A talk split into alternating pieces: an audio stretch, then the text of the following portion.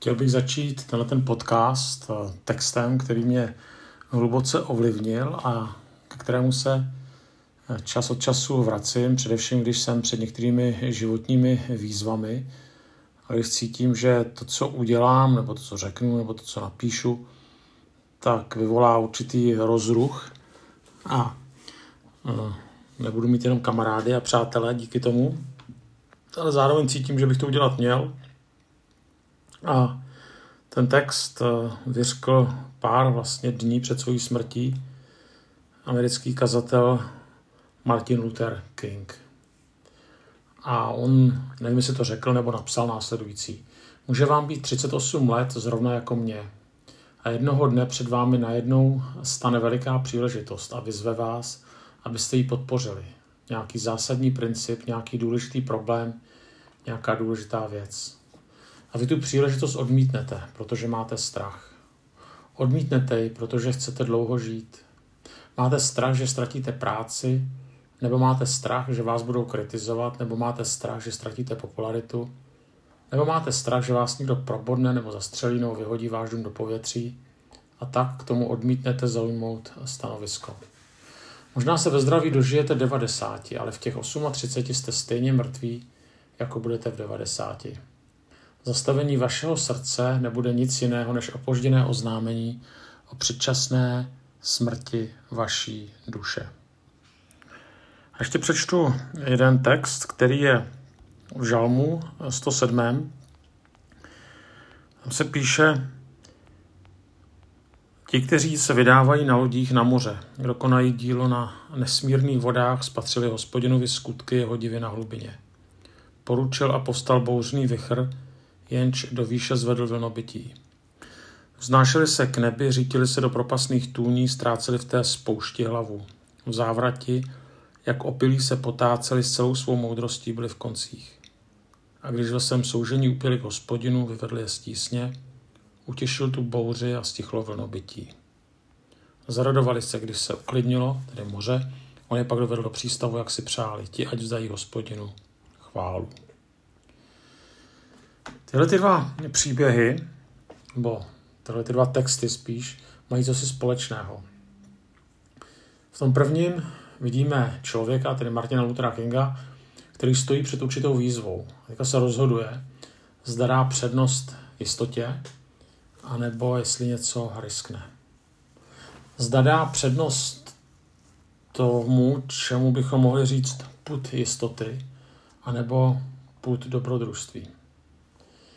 V tom druhém příběhu, nebo v tom druhém popisu, tam, tam se vidíme námořníky, kdy jít na moře, zvláště v tehdejší době, znamenalo možnost no, jako rybolovu, výdělku. Dneska to může znamenat možnost i určitého prožitku nebo úžasného prožitku. Ale zase v té době, kdy byl napsán tento žalm, tak to taky znamenalo risk, že se člověk utopí.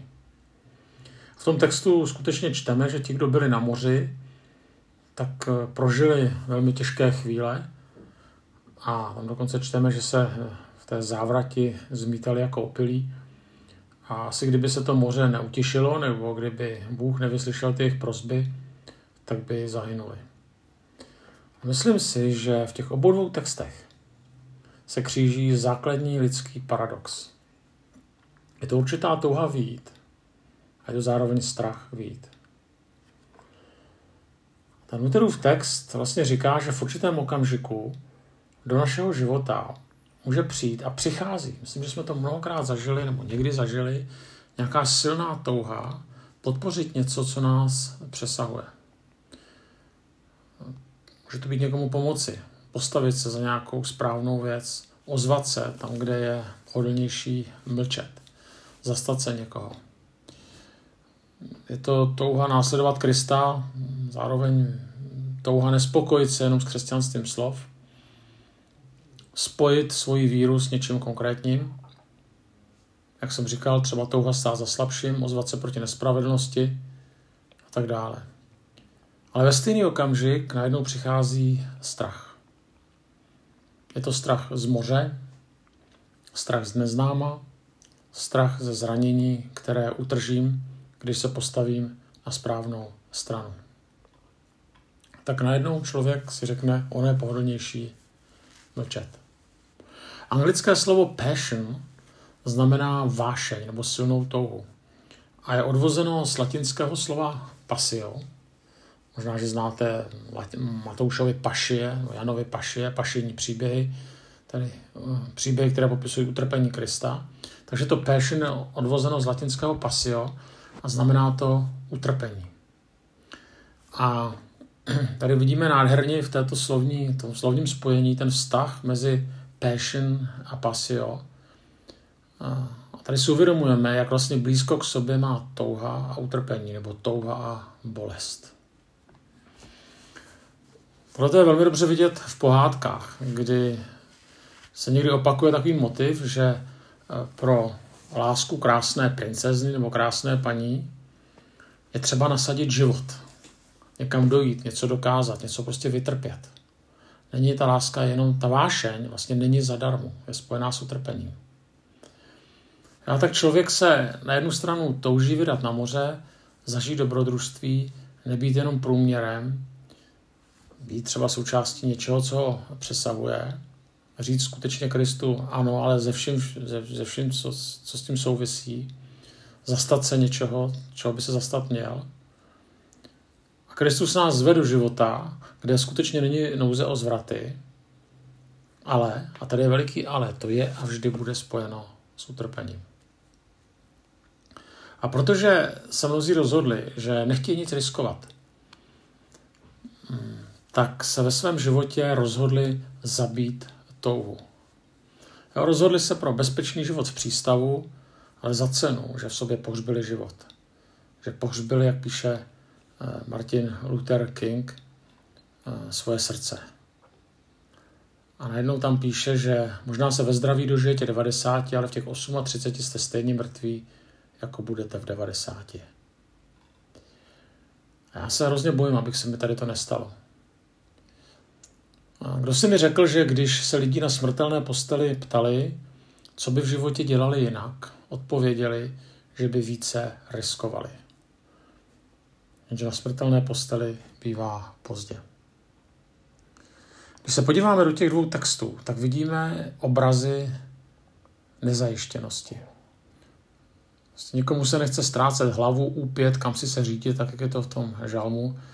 Nikomu se nechce prožívat strach, že ztratí práci, že ho někdo bude kritizovat, nebo že ztratí popularitu.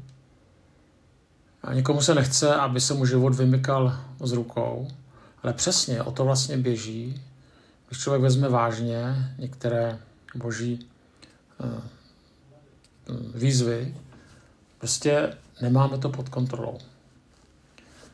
Protože je tam jeden rušivý faktor, který vstupuje do hry nebo do života a ten faktor se jmenuje Bůh. Nedávno jsem četl zajímavou a zdánlivě jasnou myšlenkou, mění nás to, co je. Je tím myšleno, že nás život mění víc než slova o životě. Nezmění nás slovo o Bohu, tedy nezmění nás teologie, nezmění nás ani pojem Bůh, ale změní nás Bůh sám. Ta myšlenka je jenom směrovka ke zkušenosti s Bohem. Jinými slovy, vědět o Bohu a nežít s Bohem, nebo jenom vědět o Bohu a nežít s Bohem vlastně znamená o něm nic nevědět. Jo, když se vrátíme do toho textu, tak nás nezmění přednáška o moři, ale změní nás ta zkušenost s mořem. Nezmění nás seminář o Ježíši, ale změní nás Ježíš. Totiž ta chvála, o které se píše v žalmu, nevzdali ti, kdo seděli zalezlí v přístavu, ale ti, kdo se vrátili z moře. Možná, že neměli takový nadhled jako ti, kdo seděli na břehu. Možná neměli to objektivní poznání, jak to na tom moři všechno chodí. A přesto věděli o moři víc ti, kteří na tom moři byli, když občas tu hlavu ztratili. A tím není řečeno, že nepotřebujeme informace. Samozřejmě, že je potřebujeme, ale jen jako výzvu proměnit je v živou realitu. Jenom krátká zkušenost, která samozřejmě není pro každýho. Jsem po X, jsem původně nepracoval v církvi, pak jsem v ní začal pracovat a zároveň jsem po X letech cítil, že potřebuji prostě opustit ten zdravý, takový ten bezpečný přístav toho plnočasového pracovníka, ty církve. A já vůbec neříkám, že pracovat v církvi nebo v nějaké misijní organizaci je jednoduchý. To nechci říct, ale já jsem vnímal, že pro mě určitá opuštění zóny komfortu budu, že ne, že odejdu úplně z práce na plný úvazek, ale částečně, že se zpátky vrátím do sekuláru. A byla to pro mě velmi zajímavá zkušenost. A no, prostě v té chvíli jsem vnímal, že musím na to moře prostě výjít. A jak říkám, teďka zpětně toho nelituju. Ale myslím si, že to je určitá nepředatelná zkušenost, kterou jsem třeba udělal já.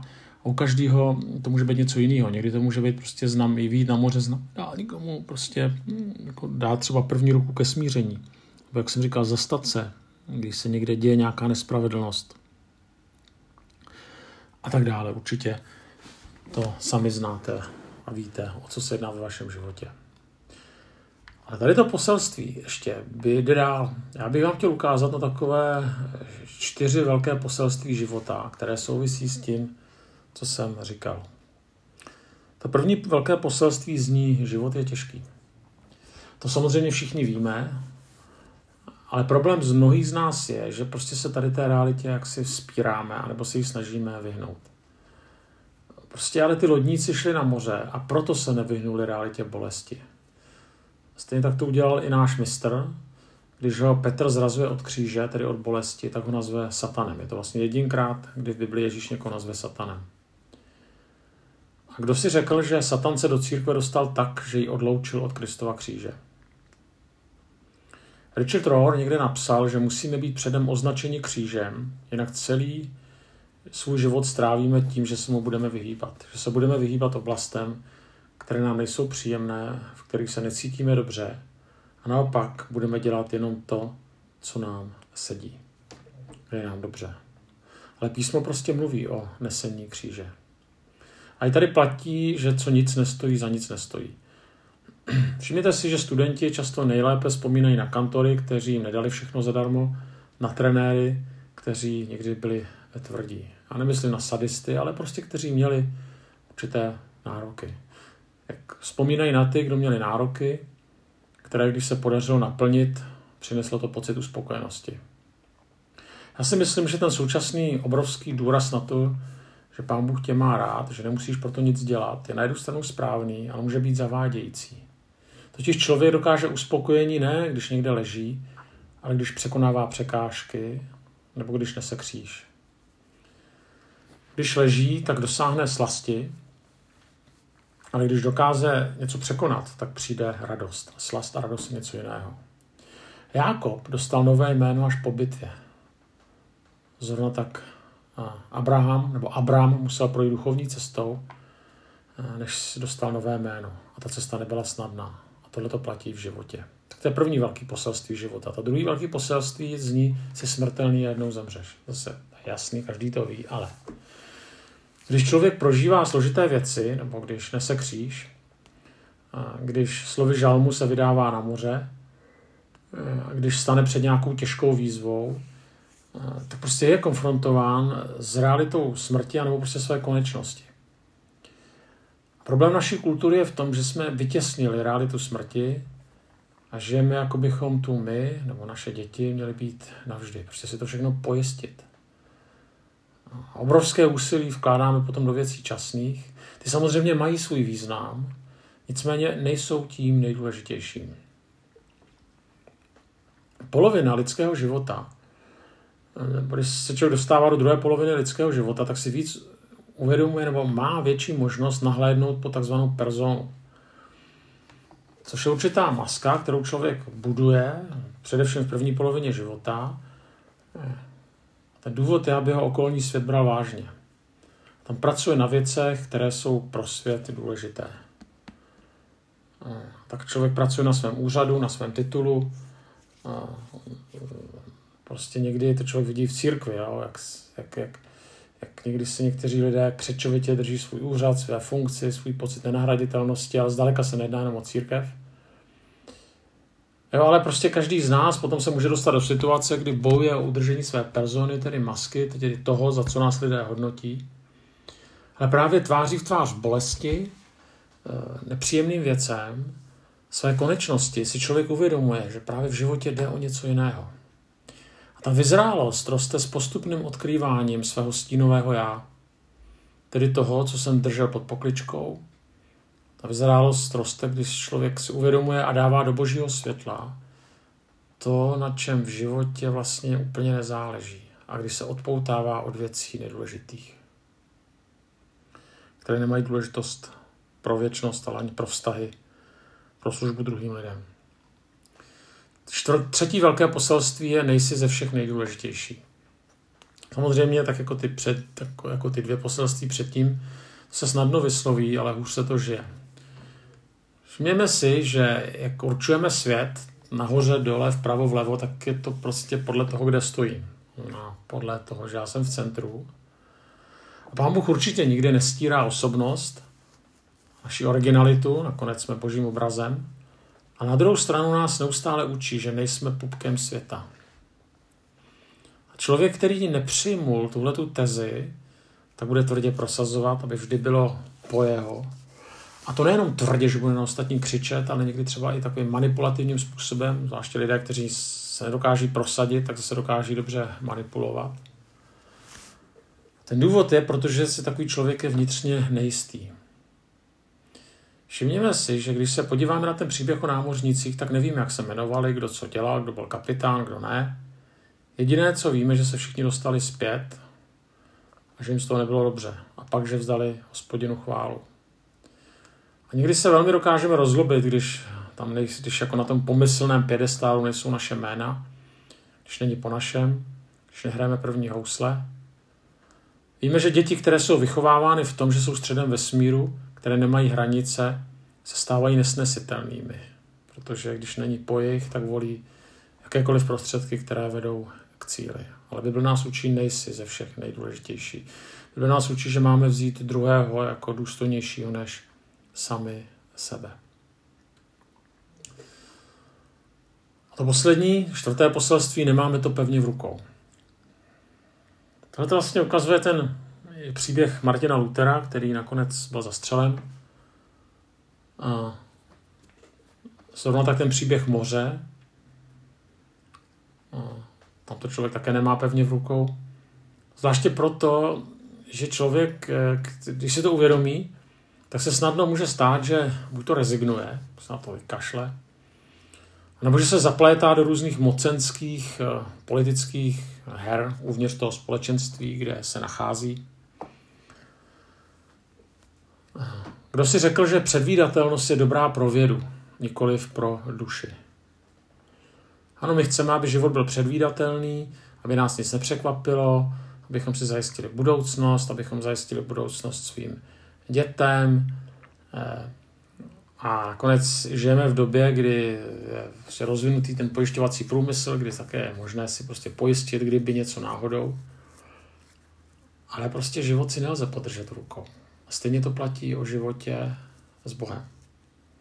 Prostě není to tak, že si vezmeme definici víry a tu rozebereme jako mrtvou žábu. To nám nepomůže. V Židům v 11. kapitole je definice víry, když tak to přečtěte, ale je to jenom jeden verš, který je navíc, který je prý těžko přeložitelný a upřímně řečeno je těžko pochopitelný. Ale po tady tom jednom jediném verši následuje řada příběhů, je to jeden příběh za druhým. Je to příběh o vstupu do nejistoty, o vydání se Bohu na pospas. Totiž tam platí, že až živá víra se proměnila v důvěru a začala jakoby fungovat. Jaký je z toho závěr? No, že ti námořníci se vrátili a vzdali hospodinu chválu. Ne proto, že se vrátili z výborného školení, jak se chovat na moři, ale protože se vrátili z autentické zkušenosti s Bohem protože prostě řekli Bohu ano. Luther stejně rozhodl se vsadit na to, co mu Bůh položil na srdce. Nedopadl tak dobře jako námořníci. Krátce na to, co pronesl, to, co jsem před chvílí četl, tak byl zastřelen. Nedožil se 90, ale jenom 37. Proč? Protože se rozhodl jednak jinak. Než živý, ale s mrtvým srdcem raději riskovat, ale nepohřbít svoje srdce. A toho stálo život. A pro nás tady to nemusí znamenat tak drsné konce, a bude to znamenat umírání sama sobě, aby v nás Bůh mohl žít a nakonec my jsme mu mohli vzdávat chválu. Takový život někdy bolí, ale zároveň je nakažlivý. Mě takovýhle životy přitahují. A naopak, ten opak, taková ta jistota, mě skutečně nepřitahuje. A tady ta zkušenost je vlastně nezdělitelná. Právě protože je příliš drahá. Ale když se člověk otočí, tak si řekne, stálo to za to. Bolelo to, nebo to bolí, ale vlastně bych to nezaměnil za bezpečí přístavu. Tak možná stojíte před nějakou konkrétní výzvou, která není příjemná, ale víte, že ji máte udělat.